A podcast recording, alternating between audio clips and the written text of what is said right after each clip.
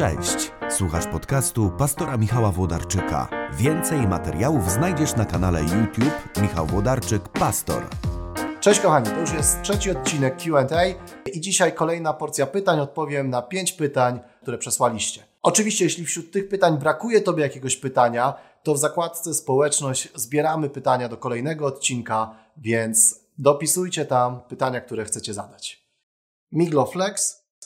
Kiedy śniadanie z wizją? Odpowiedź 14 marca w sobotę o godzinie 10 w ICF Bydgoszcz. Nie mam pojęcia, kto kryje się za Migloflexem, ale coś czuję, że się w sobotę o 10 spotkamy.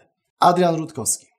Następne pytanie. Cześć. Cofając się do IV wieku oraz uznając utworzenie się Kościoła Rzymskiego wraz z pomysłami Konstantyna, który ustanowił formalnie wierzenie w Trójcę, czy w kościoły protestanckie, które zachowały głównie ten postulat, tak jak niedzielę, nie odeszły od podstawowego założenia każdego Żyda czy chrześcijanina, że Bóg jest jeden.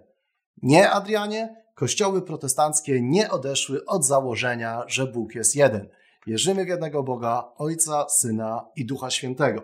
To tyle odpowiedź na pytanie, które zadałeś, natomiast w pytaniu są też pewne tezy, i jeżeli je przemilczę, to powstanie takie wrażenie, że się z tymi tezami zgadzam, więc chcę się do nich ustosunkować tylko tak krótko. Wiara w Trójce nie jest pomysłem z IV wieku. Formuły trinitarne towarzyszą chrześcijaństwu od samego zarania, natomiast ogarnięcie tego chrześcijanom, żeby sformułować to w dogmacie, rzeczywiście zajęło kilka stuleci, natomiast nadal w XXI wieku chrześcijaństwa ciągle ten dogmat stanowi dla nas wyzwanie intelektualne, zrozumieć, jak to jest jeden Bóg w trzech osobach, więc nie dziwmy się pierwszym chrześcijanom, że skonfrontowani z takim samo objawieniem się Boga w Jezusie Chrystusie, z przyjściem Ducha Świętego, rzeczywiście te trinitarne formuły i trinitarne dogmaty wykuwały się nie od razu pierwszego dnia, więc jestem przekonany, że od 21 wieków to jest wyzwanie i tajemnica, ale na pewno to nie jest dogmat, którego początek datuje się na IV wiek. Formuły trinitarne są już i w Nowym Testamencie, i w pismach ojców apostolskich,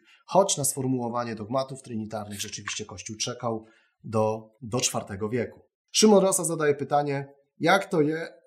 Aha, to jest to pytanie. Jak to jest być najprzystojniejszym pastorem w Polsce? Szymonie, to jest źle zaadresowane pytanie. Na pewno są przystojniejsi, ale dziękuję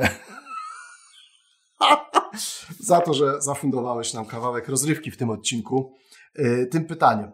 Jeszcze zostały dwa pytania. Oba pytania napisała Aleksandra Skorupka. Dlaczego protestantyzm, a nie katolicyzm? Co spowodowało, że padł jednak wybór akurat na protestantyzm? O ludzie! Zawsze jest ciężko odpowiedzieć na takie pytanie, zwłaszcza ciężko jest odpowiedzieć na takie pytanie w atmosferze też szacunku dla innych wyborów. Więc zanim odpowiem, to chcę powiedzieć, przede wszystkim myślę o sobie jako chrześcijaninie. Natomiast każdy piłkarz musi mieć drużynę, w której gra, musi mieć swój klub. I tak samo każdy chrześcijanin musi mieć swój kościół. Więc każdy chrześcijanin, który chce grać w drużynie Pana Boga, jest przypisany do jakichś barw klubowych. E, mój wybór to rzeczywiście protestantyzm i to protestantyzm w tej ewangelikalnej odsłonie. I opowiem dlaczego wybrałem taki klub, natomiast wierzę, że w innych klubach są i świetni piłkarze, piłkarze, którzy mi imponują e, swoją relacją z Panem Bogiem, swoją, e, swoją dojrzałością, swoją wiarą. I w innych klubach są również trenerzy, od których chętnie się uczę i których podpatruję. Natomiast dwa powody, dla których ja, mając 18-19 lat, konwertowałem na protestantyzm, bo nie jestem protestantem z urodzenia. Natomiast środowisko, w którym pierwszy raz usłyszałem Ewangelię w sposób zbawczy, ktoś opowiedział mi o relacji z Jezusem w taki sposób, jak nigdy nie myślałem, że można mieć e, doświadczać Bożej bliskości, Bożej obecności w swoim życiu, Bożego przebaczenia, Bożego działania, to było środowisko ewangelikalnych chrześcijan, a dokładnie środowisko Kościoła Zielonoświątkowego. Więc ja się nawróciłem w Kościele Zielonoświątkowym i w tamtym czasie, kiedy to już prawie 25 lat temu,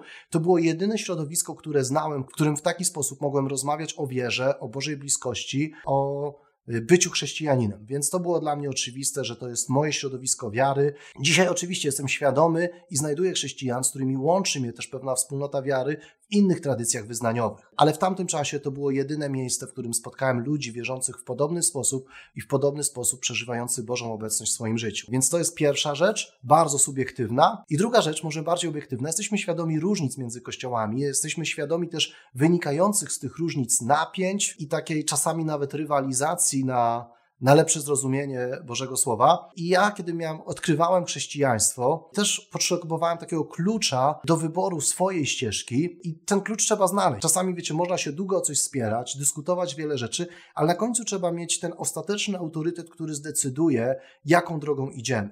I tym ostatecznym autorytetem, nie wiem, może być tradycja, może być depozyt wiary, apostolski urząd kościoła, urząd nauczycielski, może być to Pismo Święte i w zależności od tego, jak wybierzemy, jak złożymy sobie ten ostateczny autorytet, któremu na końcu każdego sporu dajemy głos, to, to będziemy też różnie decydować o naszej przynależności konfesyjnej. To będzie prawosławie, to będzie katolicyzm, to będzie protestantyzm. Moim wyborem była zasada sola scriptura, czyli tylko pismo. Czyli, że w tym moim podążaniu za Panem Bogiem ostatecznie na końcu każdej dyskusji, na końcu każdej rozmowy jest to pytanie, a co mówi Biblia? A co mówi Biblia? I to zdecydowało o moich wyborach. Po pierwsze, środowisko, w którym doświadczyłem takiej żywej, prawdziwej relacji z Panem Bogiem, kiedy miałem 18-19 lat. I po drugie, ja poszedłem całym sobą i za tą zasadą sola scriptura i ta zasada bardzo mi towarzyszy. Natomiast chcę jeszcze raz to podkreślić, chociaż powiedziałem to bardzo wyraźnie na początku. To, że to jest moja droga, nie oznacza wcale, że uważam, że to jest najlepsza droga, jedyna droga. Nie. Uważam, że to jest najlepsza droga dla mnie. To jest najlepsza droga dla mnie, jestem Bogu za nią wdzięczny, odkrywam ją, natomiast jestem pełen podziwu i szacunku dla tego, w jaki sposób Bóg działa w innych klubach piłkarskich, w jaki sposób Bóg tam wyposaża ludzi do służby, przygotowuje i, i wierzę, że, że w tym całym kościele y, wielu ludzi zupełnie z innych tradycji konfesyjnych niż moja jest dla mnie błogosławieństwem, jest dla mnie źródłem inspiracji, więc przede wszystkim odpowiadając na to trudne pytanie, dlaczego protestantyzm, chcę powiedzieć przede wszystkim chrześcijaństwo. Każdy piłkarz musi mieć swoją drużynę. Mój wybór był właśnie taki z tych dwóch powodów. Środowisko, w którym się nawróciłem. I druga rzecz, ta zasada sola scriptura, którą wtedy odkrywałem jako osiemnastolatek zupełnie myślę, że nieświadomie, dzisiaj dużo bardziej świadomie, ale tak, chcę być chrześcijaninem, który na końcu każdego sporu, na końcu każdego pytania szuka tej odpowiedzi, a co mówi Biblia. Także to jest moja droga. I ostatnie pytanie. Y, Ola, od Twojego pytania zaczęliśmy i na Twoim pytaniu kończymy ten odcinek. Co pastor studiował i do jakiego wyznania protestantyzmu przynależy. Studiowałem dziennie na dwóch kierunkach. Studiowałem ekonomię i studiowałem teologię. Byłem też na studiach doktoranckich na dwóch kierunkach, na studiach z teologii na Chrześcijańskiej Akademii Teologicznej i studiach doktoranckich z socjologii na UKSW w Warszawie, ale doktorat napisałem tylko w jednej dziedzinie i to jest socjologia, więc takie jest moje formalne wykształcenie. Do jakiego wyznania protestantyzmu przynależę? Jestem pastorem w ICF Bydgoszcz. ICF ten skrót rozszyfrowuje się International Christian Fellowship, czyli Międzynarodowa Społeczność Chrześcijańska i to jest rodzina kościołów ewangelikalnych, kościołów chrześcijańskich, taka ponaddenominacyjna, która grupuje chrześcijan ewangelikalnych z różnych tradycji. Więc tam są i osoby pochodzące z takich kościołów braterskich i z kościołów hipercharyzmatycznych, e, z kościołów baptystycznych i z kościołów zielonoświątkowych, a ja jestem duchownym Kościoła Zielonoświątkowego w Polsce.